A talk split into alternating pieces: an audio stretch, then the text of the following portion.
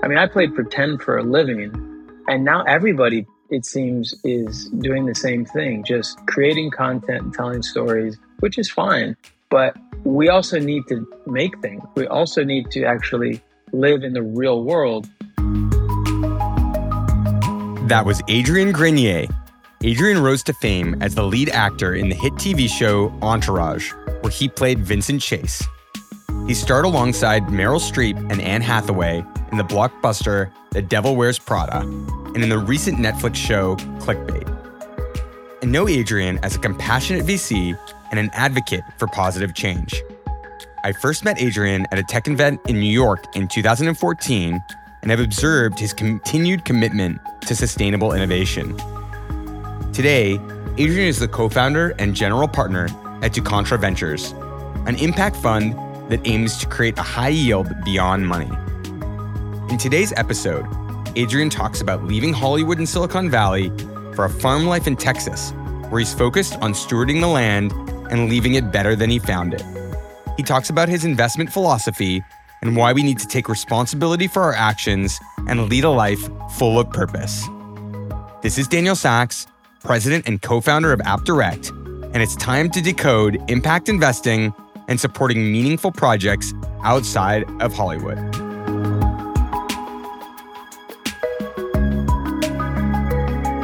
Welcome to Decoding Digital, a podcast for innovators looking to thrive in the digital economy. I'm your host, Daniel Sachs, and I'll sit down with other founders, CEOs, and changemakers to decode the trends that are transforming the way we work. Let's decode.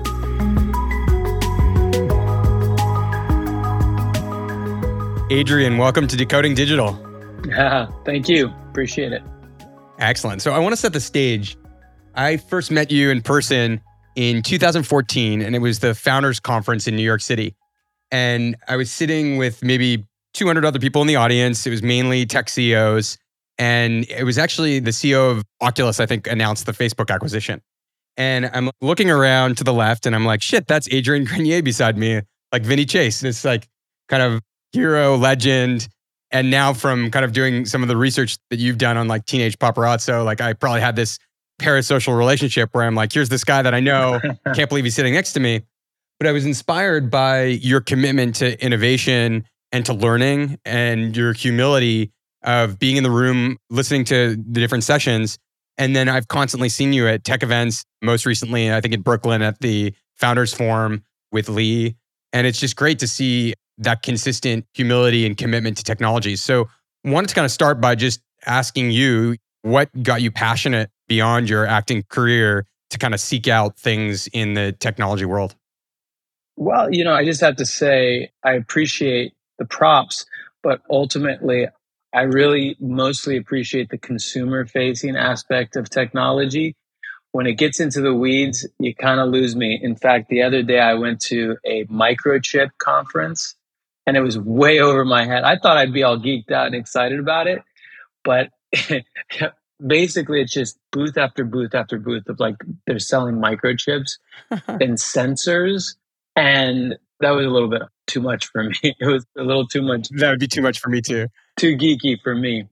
But yeah, I mean, who doesn't love the idea that we can, through technology, extend our limitations beyond what is possible today and start to invent a world that is better than the one we currently are living in. I mean, that's an exciting creative process. It like stokes the imagination. It also invites you to like learn new skills and to lean into the future and what's possible. So, yeah, I'm very much into it. And what took you from kind of interested in it to launching a venture firm? Well, I had been dabbling, I guess, in investments for many, many years. One of the things I was looking to solve for is how do you bridge the gap between San Francisco or Silicon Valley and Hollywood? And I was going up there a lot, San Francisco, that is, and Silicon Valley from LA, and just meeting a lot of entrepreneurs, a lot of tech dudes, and the whole community up there. And just, you know, geeking out on all this stuff, really enjoyed it. And I got a, incredible opportunities to come in on some of these businesses. So, yeah, of course, I was into it, but it was really more an informal opportunity that would come my way, fall in my lap. And then it wasn't until I met Bob Manuzzi that I decided that I wanted to formalize my investments and start a fund so that we could not only field opportunities, but then go out and solicit for some good ones as well. And do you want to share the theme of DuContra and some of your investment thesis? So DuContra is an impact fund, and we have four verticals. One being human flourishing, do consumer, future of finance, and communitas.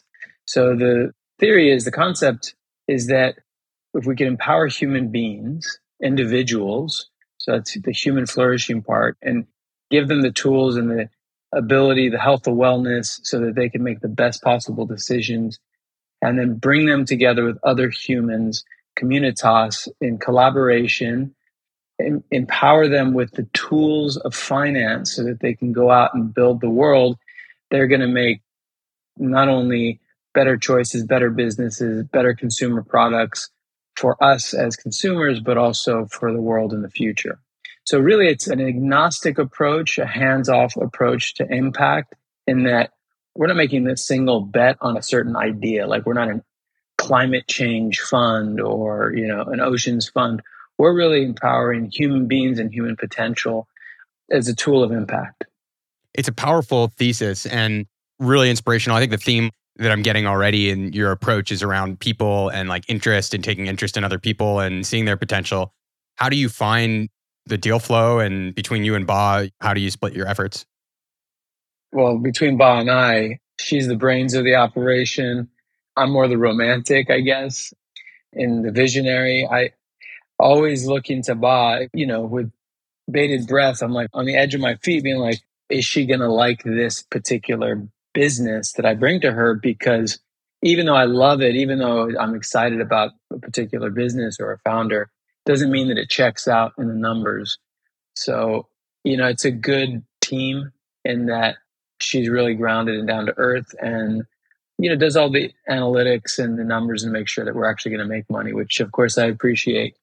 But yeah, I think it's really even split. You know, we both come to each other with different opportunities and ideas, and it's been a great relationship. It's powerful you alluded to this earlier, but the vision for connecting Silicon Valley with Hollywood. And I lived in the Bay Area for 10 years and moved down to LA recently. And I've seen this kind of magic synergy of tech and creative fields colliding. And it's so impactful. It's interesting that, like, there's been this kind of celebrity that's been made out of Silicon Valley that didn't exist before. And now that people kind of across the world see the opportunity, they get more excited. And it sounds like more people want to be a part of what is tech startups, but at the same time, celebrities, it's a great way to monetize and invest and build a portfolio and be a part of it. Do you kind of like see that happening? Well, I mean, yeah. now that CEOs and entrepreneurs are celebrities and investors are celebrities, do we even really need Hollywood anymore? I mean, that's the question. No, I'm teasing. Yeah, I don't know. I think certainly we're in a content craze and technology just made it more accessible. And in many ways, to a negative degree, being forced upon us with all the algorithms, to, you know, getting inside of our heads. So I think now is an opportunity to try and solve for that. How do we give people more rich, meaningful experiences? How do we serve up content that like actually empower people and give them the tools to not just like sit at home and watch Netflix, you know, not just consume more Hollywood content. That's what I'm looking at right now. I think it's interesting, but like to your joke about the end of Hollywood, I think similarly about Silicon Valley. I think that Silicon Valley as a construct was something that was created. And as I'd travel the world or as I'd host CEOs in San Francisco, there'd be this perception of what it is that was really kind of rooted in a place, a physical place. But in the last few years, we've proven that anyone around the world can be an entrepreneur, can start a company, and can scale it effectively. And I think that's very liberating and it enables the accessibility and education and enablement for anyone to do this. And I think your kind of joke about Hollywood is very similar, where you're also finding creators from around the world being able to use platforms to build their own brands. But to your point, kind of around doing it for good or for challenge, a topic on the podcast a lot is the mental health impacts of technology and what are some of the ethical sides of the products that we're creating. Do you have any current thoughts on how we can address that problem as a society? Mm. Yeah, I think certainly the conclusion that we came to in the film is you got to turn it off. I mean, at a certain point, you're an adult. The adults in the room have to learn to temper their consumption. And if you're a parent of young kids, you have to put some boundaries, some guardrails, and recognize and empower yourself to understand how these algorithms are capturing your attention, how they're feeding you content, how they're guiding you towards dopamine. And that's really first and foremost the first line of defense is can you choose to turn it off? And I would suggest turn it off and get into nature. You know, nature, I think it sequesters a lot of the negative effects of media. So digital content is so directed at you. It's sort of narcissistic in that it's always addressing you. And nature don't give a can we curse here? Doesn't give a fuck. It's just there. It's just present. It's beyond you. It's bigger than you. So I say go out and be part of something bigger, grander than you so that you have a sense of awe, that you're humbled, so you're brought down to earth, so to speak. And I would say check out my show Earth Speed, which is exactly what we're looking to do is bring people closer to nature and to live at the pace of nature, live a different, like a nature based lifestyle. Yeah, it's powerful. Like as I've been doing research on neuroscience and mental health, it's just like going back to nature and really checking in with your senses and taking the time to observe is so important and having that self-reflective time. But people don't seem to do it. To your point, there's just kind of endless content and it's an easy trap and your mind kind of hits the dopamine. But you did pull the ripcord and you're in Austin and you have your farm. So how hard was it? And do you have any regrets? Do you have any kind of times you're like, well, I want to move back or yeah, it's still hard. There's a lot of pressure to be creating more content, especially from a guy who was sort of at the top of his game in Hollywood, celebrities, well known. And by the way, you can trade attention and fame for money. I mean, that's really what the business is. You're not acting. I mean, let's just get that straight. You're not acting, you're selling tickets, you're selling eyeballs. And some celebrities, some actors, I should say, have more influence, more power because they get people in the seats. Doesn't matter how good of an actor they are. You've seen some bad actors who are still getting roles, right? So, you know, there's a lot of pressure. And this is the celebrity game. It's like the insecurity that you have when you start to lose that influence. You know, you start to wonder whether or not you're relevant anymore. And I think that's very natural because as humans, we crave a sense of inclusion and place. Attention is what we feel gives us a sense of community. And when you start to lose that attention, you start to wonder whether or not you're relevant, whether you're important, whether or not you're contributing meaningfully to society.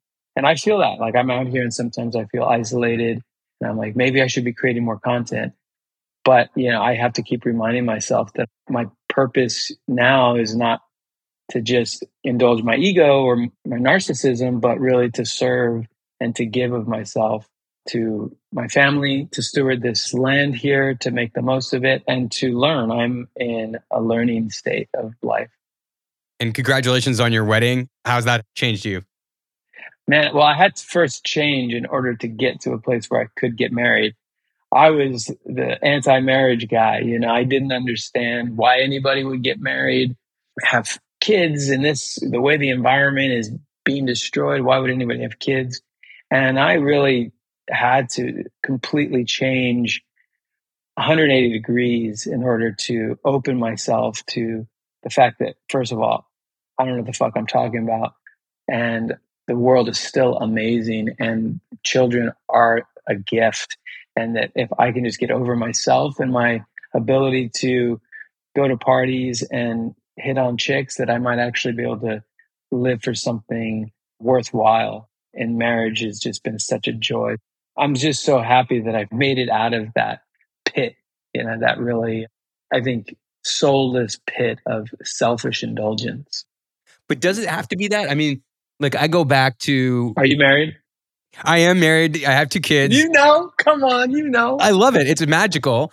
But I'm going back to like my college self, watching Entourage, seeing Vinny Chase, Oh, being yeah. like, this is the shit, Mhm. living the dream. Oh, yeah. So you're saying that it's a pit, but I think going back to like the concept of parasocial relationships, like there are a lot of people who are watching you or watching your character and kind of think that that's the shit. And maybe it takes like the very rare experience of like living through it, realizing the dark side, and then being one of the few to pull the ripcord to live for higher purpose or higher meaning.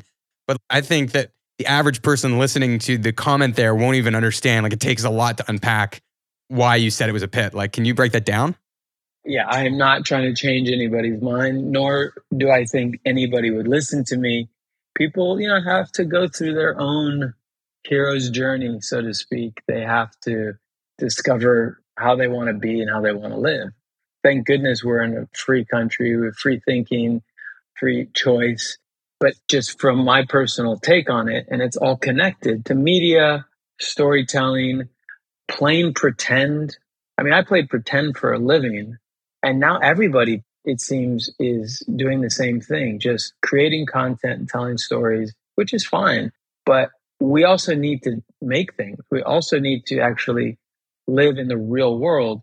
And if we don't have men and women who are committed to a higher order of being, it's not just wanton indulgence and immature selfishness, then I think there are going to be people out there in the world that are going to take advantage of that. So I say, like, yeah, I've become much more conservative in my older years. And I do. I think people have to make their own decisions and they can make those mistakes. But I just found that I was on a path that was going to be really hard to come out of in the long run, especially when I get older. It's a very lonely, lonely path if you're just out for superficial, flippant exchanges with people. You know, there's no depth, there's no family, there's no long term connection. Like it takes courage and vulnerability to be able to have that and definitely like a sense of self reflection. So I really admire that. I got in a rut maybe a year ago thinking a very similar narrative, which is like the inevitability that we've already gone past time to sustain our planet and our species and our mental health. But then I also see like what you're doing or the entrepreneurs you're working around or the progress we are making in so many ways. And I think that there's just such strong optimism that we can work our way out of some of these challenges. But I think that your point is really valid around how do we inspire the individual to take that action versus depending on government or others. How do we put all these collective minds that are now together? Like you said, like uh, a CEO is a creator, is a producer, vice versa. We have people all over the world that are now sharing, collaborating. But how do you inspire those individuals to do the right things? Well, the quote that I've been throwing around as of late because it just is so fitting for me is when I was young and clever, I tried to change the world. Now I'm wise and I'm trying to change myself. I do think that I'm with you. I'm an optimist. I think we're in a renaissance. I think we have a lot of incredible opportunity. And I think it's going to start with the transformation of the individual. We all need to start taking a little bit more responsibility for our own lives and recognizing that we do have a lot of potential, a lot of power, a lot of capacity to do incredible things. In other words, I think that all is not lost. We just got to like start reinvesting in the individual and let people make the decisions they need to make, which is why at Ducontra, like human flourishing, how do you invest in people, mental health, well-being, so that people can have the capacity to make the best businesses of the future. And that's impact. And I think that's living by your values. And you've used the word value a few times here. And I think what I found is having values in my business and like our vision to make technology universally accessible, really to enable equal opportunity and equal access to technology so people can thrive around the world. Like that's driven me. And that's been kind of part of my purpose. And it's been that way for over a decade. What I found though is like values in my personal life is really important too. So I vowed to my wife when we got married to be positive, present, and grateful. And fast forward a few years and two kids, I'm living every day with like amazing respect, joy, and admiration. And we're so in love. But those values mean something. So, like I said, presence, and you realize to your point, like if you're on Instagram just consuming content or you're binging Netflix, how is that being present in front of your kid? So, what I did recently was I did the full delete on Instagram, like severed it, even though, you know, I had friends, contacts, etc. Probably like one of the harder things to do. And now I just see like the pure interaction with my kids because I don't have a phone in front of me. Mm. And even though we're working in a remote world, I lock my phone and my computer away when I'm with my kids. I don't want them to see me with it. So I think there's that level of like self control and values alignment. But I think people need to make that choice. And that's what you said, which is for you, pulling the ripcord, going to Austin enabled you to see things from a more meaningful way. And maybe there's less temptation. And maybe like for me, it was deleting Instagram, but for someone else, it might be something different. Well, I don't know how it came off, but I don't intend to wag my finger and tell people how to be. I'm not holier than thou. This is my humble opinion. This is just from my experience, and people have to make their own choices. You know, I've been doing environmental work for a long time, and I see this arrogance creep into environmentalism where people in that space they think they have the answers and they want to tell you what they are and how you need to be to try and control you and your behaviors and the way you consume or if you recycle. And I just think that's really short sighted and wrong headed. So I hope I don't come off arrogant or holier than thou, just from my humble opinion. That's been my journey. Not at all. I actually think you exude humility in this conversation because you're kind of sharing your perspective and experience on an individual level. And I think that the more people can do that, like share humbly, be non judgmental of others, but enable people to come to their own decisions. That really empowers that individualism that collectively could have a really strong outcome. So I feel like, yeah, definitely what you're standing for and what you're meaning for and the way you're presenting yourself and your position is very humble and inspiring, frankly. Thank you. I still think it's kind of personally I like to party and I think I like to have fun. So yeah, I, I don't like trust me. you don't want to let it go. It's fine. Look, I enjoy partying too, and I enjoy all the things. It's just a lot of people don't recognize that Entourage is a fantasy, right? That's fine. Fantasies are good, but eventually you got to turn it off and come down to earth and be in the real world. And I think that's a statement on so much in life. I always had this kind of concept. Like I have different goals in life, but one of them was meet my heroes. And every time I met someone in person, like met most of the Canadian prime ministers, I'm Canadian, and met a lot of actors and CEOs that I admire. There's like a humbling of doing it because A, you're inspired by them. At the same time, they're all real people. Mm-hmm. They have real problems, they have challenges. And I think the problem with someone who's consuming so much content of a celebrity, whether it's an influencer or someone else, is that you don't realize that it's fantasy. You think it's reality. And I feel like the Gen Zs right now that are consuming content on TikTok and Instagram, it's not like it was a HBO produced show. It's these people's real lives, but it's actually not. And they think it is. So I think that's the hard challenge.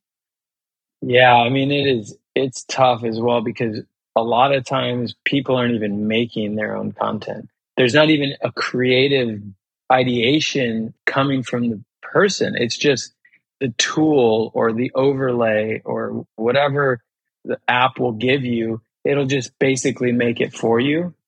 So you're just creating more zeros and ones on a screen, but you're not actually creatively putting yourself into it. So it's a monocropping of content.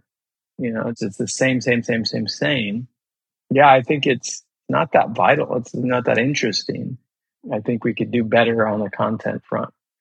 Even the Netflix of it all. I mean, personally, and maybe it's just because I'm getting old and I'm you know, much more conservative, as I said, but I see the race to the bottom of the brainstem where every piece of content has to be more and more dark and jolting and violent and aggressive I mean, I grew up at the film school. I dropped out, but like I really loved films. I loved slow pace movies. I loved foreign films that you have to actually engage with and participate. And it took a certain amount of effort for you to be a part of that experience. This stuff is effortless and you're just always on edge and your nervous system is doped up. And I just don't know if it's that interesting. I think it's just more and more violence and dark. And it just seems dark to me.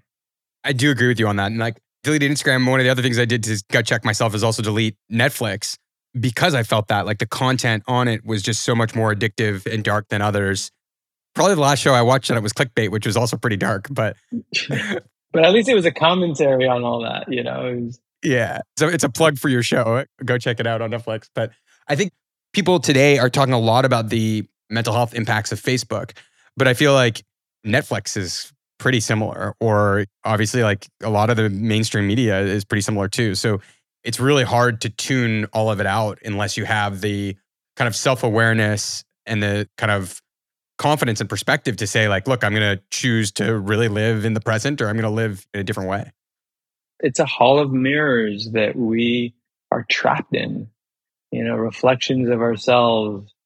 It's going to be a challenge because we really need people to get out into nature and be connected to this earth because if you can't connect, you can't care. And I feel like people are getting numb. They're getting violent. They're feeling unseen. They're feeling like they have nothing of value to give to the world. And I'm so glad that you turned off your Netflix and deleted it so that you could be there for your kids because your kids are not going to have that experience. They're going to feel relevant and seen by you. And that's so important. So parents got to step it up. And, you know, it's hard to tell kids not to do what all their friends are doing too. But you have to put your foot down, I think, and create boundaries for children. For sure. And they're seeing so much stuff so young. It's like, oof, man. Wild. So, what's your perfect day? Like today, what do you love? Well, I wake up early. I take the dogs for a walk. We have a beautiful piece of land and it's been cooling down a bit so we don't have to worry about snakes. so that's nice. You just walk the land, and then have a little cup of coffee. And then I get out and I start working on one of the projects that we have here. We're building a six family community and a tea house, and we're growing food, and we have a little vineyard that we're starting, and a number of projects. So I have my work cut out for me, and I'm really happy to be here. And then, of course, we're creating content. We're doing Earth Speed content, but you know, we have really approached creating content from the perspective of nature. Like, do we have to scale and be the biggest channel? Do we have to keep creating content and it all be conflict driven content? Can we really be at the pace of nature and be present on the land and continue to do the work and not make it all about the show, but also actually be authentic in it? Because we could easily stage everything and just pretend like we're doing all this stuff. But I made a commitment that I wasn't just going to pretend to be the guy and act it, but I was going to actually be it. So that provides some challenges because sometimes I'll be like totally engaged in a project and I'll forget to film it. you know, you're just like, I didn't get it. I didn't get the shot because I'm just too busy doing it. And that's okay. That's really kind of inspiring just to know that you've kind of set the pace of what you want and you know what you love and you're experiencing that. And then when it comes to your outlook on LA, Hollywood, you still a fan and kind of coming back here? Well, you know, not only did I sort of move away from acting for money, because that's really what it is. Like I decided I wasn't just going to take jobs to make money, but I was going to take jobs that really excited me or sort of reflected my values, I should say. But then, you know, being in LA recently, it seems very constrained and I feel very unhinged. Just since the pandemic, it just doesn't have the same luster that it once did. I used to find it to be very enjoyable and I had my, a lot of friends there, but now it just seems very different. So I just haven't been back much. You've used the concept of freedom a couple times and every year I come up with a word to kind of give a theme for what I want. But this year my word was freedom because I literally didn't feel that at all. Like I didn't feel it in California last year. I also didn't feel Canada was that way. But I think you must feel that freedom in Texas. Oh, yeah, yeah, certainly. And I need that. I need the freedom to be able to take responsibility for my life. If everybody's telling me how to be and micromanaging me and coddling me, then who's responsible? My life doesn't unfold the way I want it to, then I have no one to blame except other people. Yeah, it kind of puts a trigger to the fact that we're living in this global world and kind of putting your own control on your agenda, on what you commit to, on who you're engaging with. There's like a power to that.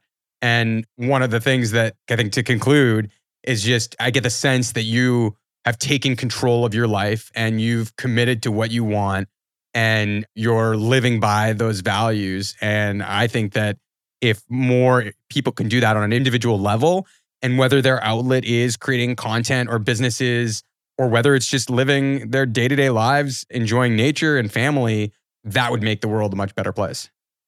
A hundred percent. I think with all the uncertainty and the unrest, you know, now more than ever, personal responsibility, leaning in to build the capacity to take care of yourself and then be able to extend that care to your family and others to steward the earth, learn how to grow your own food.